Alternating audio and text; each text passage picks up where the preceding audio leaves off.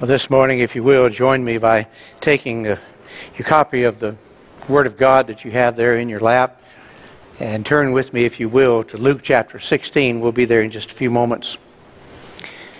We have made it a point in our church family here of, of late to listen to Holy Spirit as He's been telling us you need to get back to your first love. You need to get back to the main thing being the main thing. And the main thing being to reaching out to lost and unchurched folks with the gospel of Jesus Christ, to include them in what God is doing in our lives as well.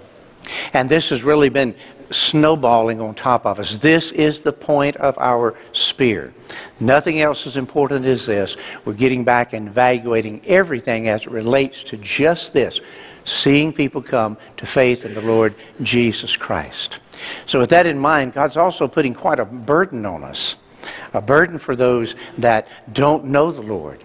You know, we took one Sunday, that's all we did, is we, we searched our hearts. God, who is it in my, my circle of influence or in my neighborhood or where I go to school or where I work that doesn't know you? And we began praying for those folks and asking God not only to move in their lives, but to move in our lives to enable us to share our story and to share the gospel with them. And this burden, hear me, folks, has just been getting stronger and stronger as we go. Are you heavy hearted about folks that don't know the Lord? Do you find yourself with a, a heavy weight on your heart? For people who are without Christ that live all the way around us. It's really been impressed upon me to the point that Holy Spirit has put a burden on my shoulders for those who are lost in our community. Holy Spirit has stirred my soul, especially today, at the ugly, ugly future awaiting those who do not know the Lord.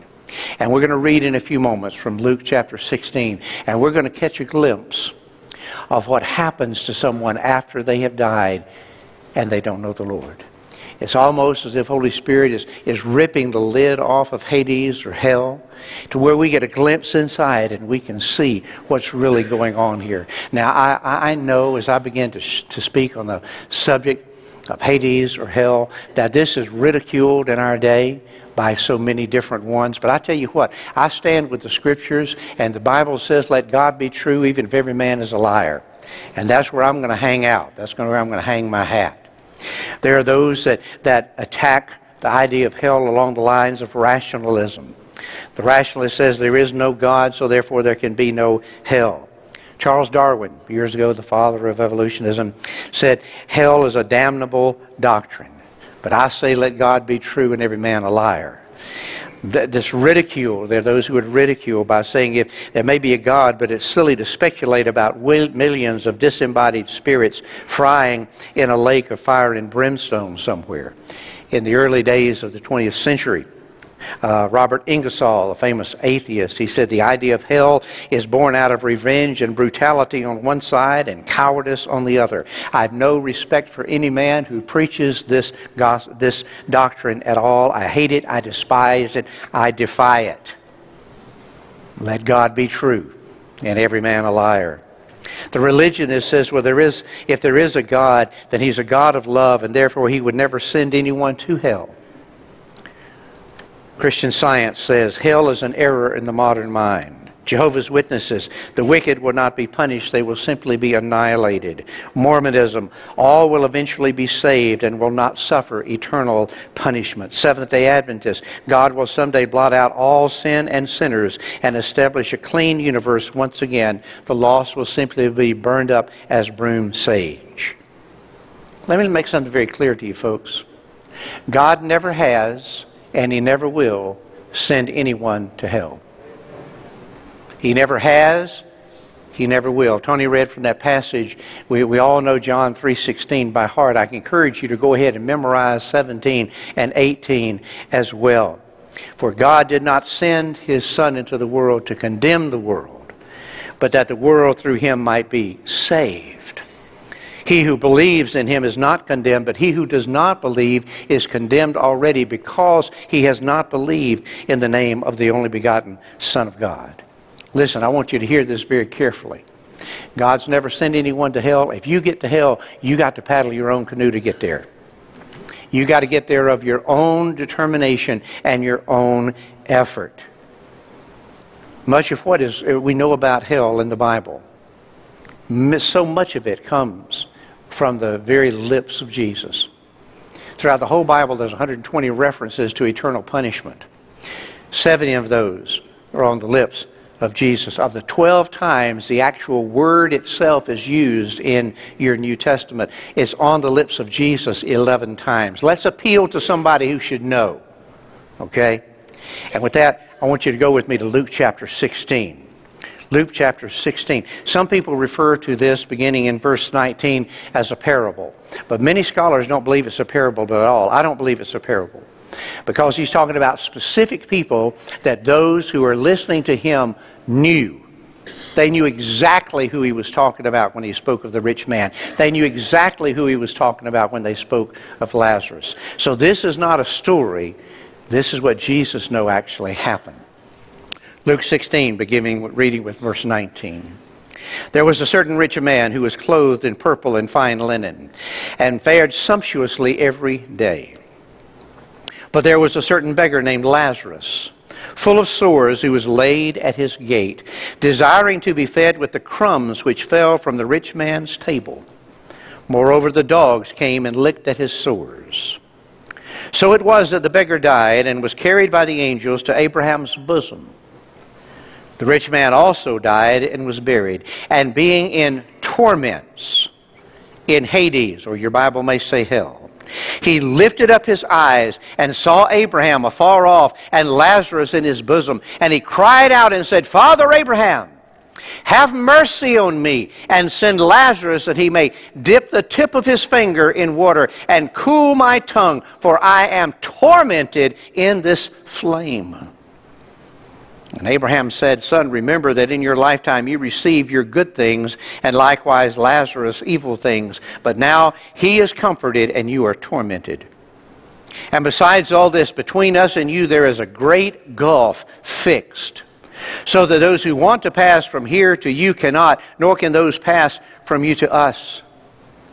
And then he said, Well, I beg you, therefore, Father, that you would send him to my father's house, for I have five brothers, that he may testify to them, lest they also come to this place of torment. And Abraham said to him, They have Moses and the prophets, let him hear them. But he said, No, Father Abraham, if one goes to them from the dead, they will repent. But he said to him, If they do not hear Moses and the prophets, neither will they be persuaded, though one rise from the dead. Will you pray with me? Holy Spirit, we know on this side of the resurrection, on, on this side of Pentecost, we know that he was speaking of himself. He was speaking of, of himself, the Son of God. That even if someone would come back from the dead, there would be those who would still not believe. And today, Lord, we're surrounded by those who mock the whole idea of eternal judgment and punishment. And yet, Lord, we find in your word it is replete, it is replete with the reality that the soul that sins shall surely die. Lord, help us take a little peek this morning. Take us, let us look just for a moment. We can't stand to look very long. But let us look just for a moment at this place called hell. Lord, those of us who are here today that are saved, may this put a fire under our feet to share with our brothers and sisters around the world, our neighbors, our friends, the gospel and our story, that they would never go to a place like this. Father, those here today that have not embraced you yet as their Savior and Lord, those who are watching by means of, of internet, Lord, I would pray that even now they would see the reality of their future apart from you and turn their heart to you. This we ask in Jesus' name. Amen. I want you to see a few things about this place that are glaringly apparent from the scripture. First of all, hell is a place of sensation. That's in your notes. Hell is a place of sensation. You see the rich man, he could see, he could hear, he could speak, he could feel, he had desires. He had needs. He could think. He could express himself. He was totally there. He was totally sensually there. I want you to know something. There is an element in which when we die that our body stays right there in the grave. But there is some physical aspect that we will bear with us. Whether we go straight to paradise or we go straight to Hades, there is a physical aspect that is either blessed when we're with the Lord or we are in absolute turmoil and torment if we're in the place called hell. This was a place of sensation for him. He could sense what was going on. Never believe for a moment, not for the slightest part of a moment, that when you die, you're just gone and it's over and done with. The scripture says, no. It is appointed unto men once to die, but after this there is, and after this, after this there is judgment. That's the Word of God. Hell is a place of sensation. But hell is also a place of separation. You look at verse 26. He found himself separated from, from Abraham, from Lazarus, for all that was good and wholesome and beautiful. He was separated. And I want you to see that as Abraham responded to him, he said, Between us there is a gulf that is fixed. It, it, it will not be moved, it cannot be trespassed. This gulf is fixed. Understand there's a place of eternal separation. No doubt that separation, as you read here, is a separation from everything that is good and godly and wholesome and pure and honest. The rich man will never see another sunrise or a sunset. He will never again catch the fragrance of a beautiful flower. He'll never again hear the laughter of an innocent child. He will never ever hear somebody say, I love you. Never again, because hell is devoid of anything that is good and wholesome and positive. And not only that, but he will never hear or see anything that will ever point him towards God again. He'll never hear another sermon. He'll never hear another gospel song. He'll never hear anybody else plead with his soul to be saved. It's a time of separation. And probably what is most damning about hell itself is you're separated literally from the presence of God for all time and eternity. Paul writes in 2 Thessalonians 1 8 9 Since it is a righteous thing that God would repay with tribulation those who trouble you, and to give you who are troubled rest with us when the Lord Jesus is revealed from heaven with his angels, in flaming fire, taking vengeance on those who do not know God, and on those who do not obey the gospel of the Lord Jesus Christ. There shall be punished, they shall be punished with, listen, an everlasting destruction from the presence of the Lord and from his glory forever, being separated from God. It's a place where there is no mercy, a place there is no grace, a place there is no love, a place there is no presence of God. It's a place of separation. It's not only a place of sensation and separation, but it's also a place of suffering intense suffering. When you look at verse 24, 25, and 28, there's a vivid picture, and that picture is wrapped up in one word. He says, I am in torment. Another word, another translation for that is, I am being tortured. And this is in, in the Greek language what is known as the continuous presence tense which means it's not something that's done one time and done. It's something that continues on and on and on with no hope of it being over. I am tormented in this flame. And, and you don't just find this in this one passage. Many different places in the Bible, especially the New Testament, is hell described as a place of suffering and torment. It's a place of unquenchable fire in Mark chapter 9. It's a place of, of never ending misery, Revelation 14. A place of frustration and anger, Luke 13. A place of eternal separation in Revelation 21. A place of undiluted wrath from God being poured out on all that is there. Let me tell you part of what that suffering is like. There is an utter hopelessness. An utter hopelessness to the soul that is in hell. They are utterly alone. Hear folks saying, well, I may go to hell, but I'll go there with all my friends. Listen, there's no friends in hell. The only place that you find fellowship with friends is in heaven. In hell, you are utterly, utterly alone.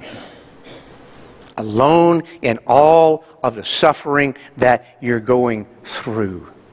A time of utterly loneliness. Now, now the, the, hopelessness is true of even people that are lost here on, on planet Earth right now. But there's a hope. And the hope is that one day they'll hear the gospel of Jesus Christ and be saved. But once they're dead, it's over. There's no amount of prayers or offerings to the church that can spring them out. The Bible says there's an utter hopelessness there. There is no rescue coming. There's no rescue. It's forever. And the only sound you hear is your own screams. This is hell. This is the suffering of hell. But one thing I, I, I think that makes it, oh, there's the word here in this passage remember. The memory is very much alive. Every sermon that a lost man has ever heard, he'll be able to remember word for word for word.